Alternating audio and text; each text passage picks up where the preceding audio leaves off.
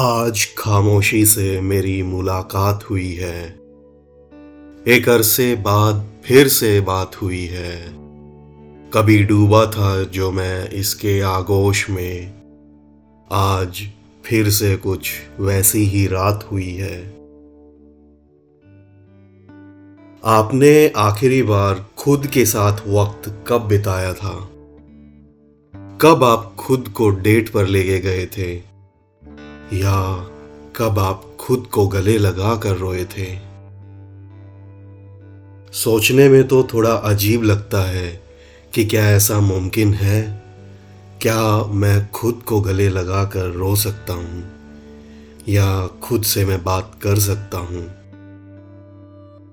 कभी शीशे के सामने खड़े होके खुद से सवाल किया है कि क्या ये वही इंसान है जो पहले हुआ करता था, या वक्त के साथ इसमें कुछ बदलाव आया है।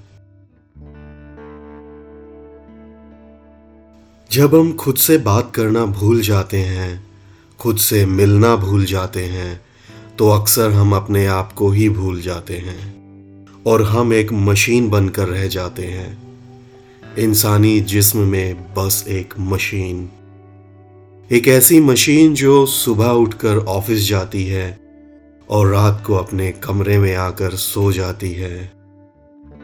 लैपटॉप के कीबोर्ड की आवाज़ से लेकर ट्रैफ़िक की आवाज़ के बीच, जब आप खुद की आवाज़ ही ना सुन पाओ या जब आप खुद की ही आवाज़ भूल जाओ तो आप एक मशीन बनकर ही रह जाते हो।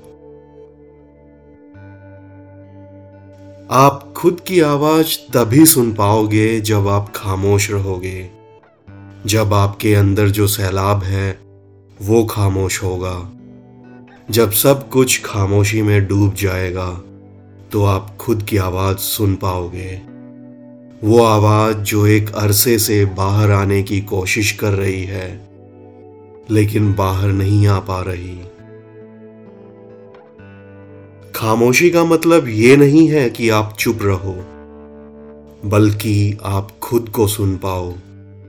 आपका दिल जो आपसे कहने की कोशिश कर रहा है, आप उसे सुन पाओ।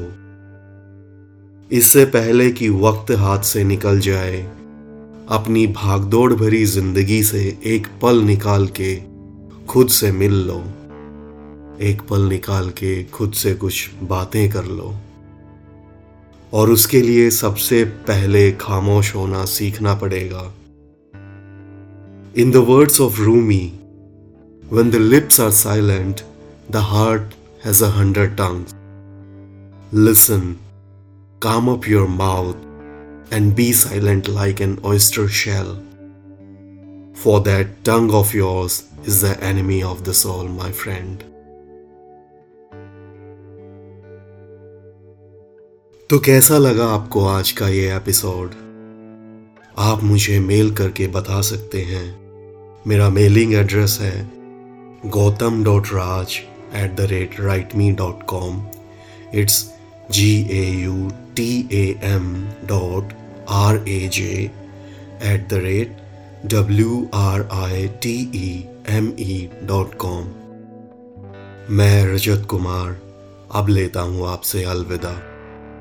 खुश रहिए मुस्कुराते रहिए ज़िंदगी यूँ ही चलती रहेगी।